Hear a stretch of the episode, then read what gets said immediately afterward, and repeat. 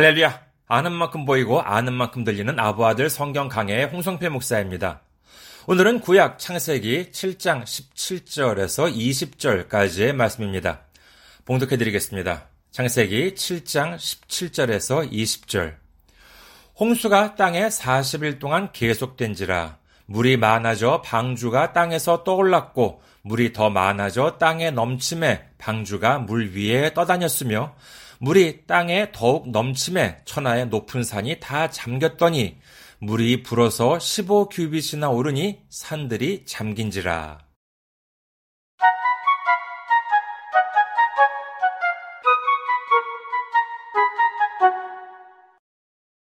이제 심판이 시작되었습니다.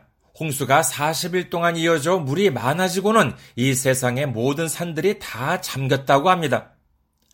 어떤 사람들은 이렇게 말합니다. 아무리 많은 양의 비가 내렸다 하더라도 40일 동안 내린 비만 가지고는 이 세상에 있는 산들이 다 잠길 수가 없다고 주장하면서 성경은 그렇기 때문에 지어낸 이야기다라고 말합니다. 이렇게 성경을 부정하거나 사실이 아닌 꾸며낸 이야기다라고 주장하시는 분들을 보면은요, 대체적으로 성경을 잘 읽지 않은 경우가 많습니다. 우리는 40일 동안 비가 내린 것만으로 세상이 물에 잠겼다라고 생각하기 십상입니다만 사실은 그것만이 아닙니다. 창세기 7장 11절 후반부에 보면 다음과 같이 기록합니다. 그날에 큰 기품의 샘들이 터지며 하늘의 창문들이 열려 하늘에서 비가 내렸을 뿐만 아니라 크고 작은 곳에서 지하수가 터져 거기서도 어마어마한 양의 물이 쏟아져 나왔을 것입니다. 그러니까 하늘에서는 전무후무한 양의 비가 쏟아졌을 뿐만 아니라 여기저기서 마치 화산이라도 터져 나오듯 땅속 깊은 곳에서 물길이 쏟구쳐서 결국 천하의 모든 산들이 잠기고 말았다고 성경은 기록합니다. 8,000m가 넘는 에베레스트, 히말라야도 모두가 잠겼습니다. 방주는 유유히 떠다니기 시작합니다. 이제 그 큰 방주가 어디를 다녀도 방해가 되는 암초들이 없습니다. 모두 다 물밑으로 사라져 버리고 말았기 때문입니다. 그런데 이 방주를 보면은 우리가 생각하는 일반적인 배에는 당연히 있어야 할 두 가지가 없습니다. 아, 이는 예나 지금이나 배를 만들게 된다면 당연히 있어야 할 것들입니다. 그것이 무엇이었을까요?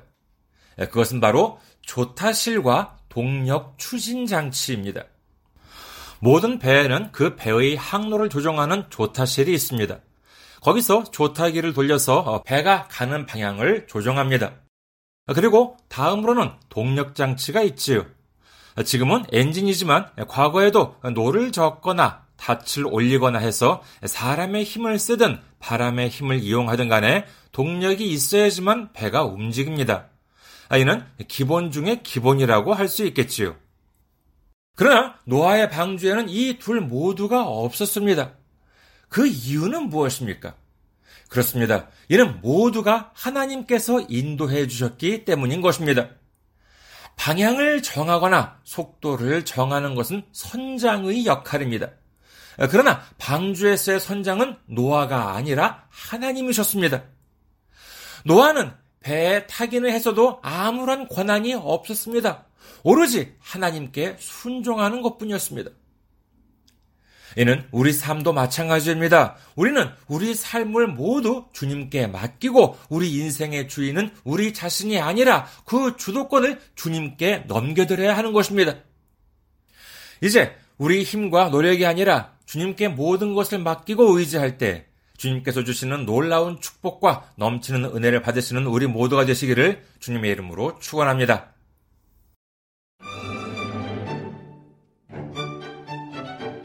아부아드 성경 강의는 여러분의 기도와 성교 후원으로 운영되고 있습니다. 성교 후원으로 섬겨주실 분들을 위해서 안내 말씀 드립니다.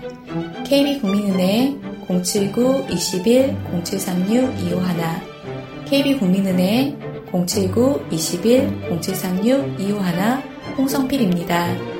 여러분의 많은 기도와 관심을 바랍니다.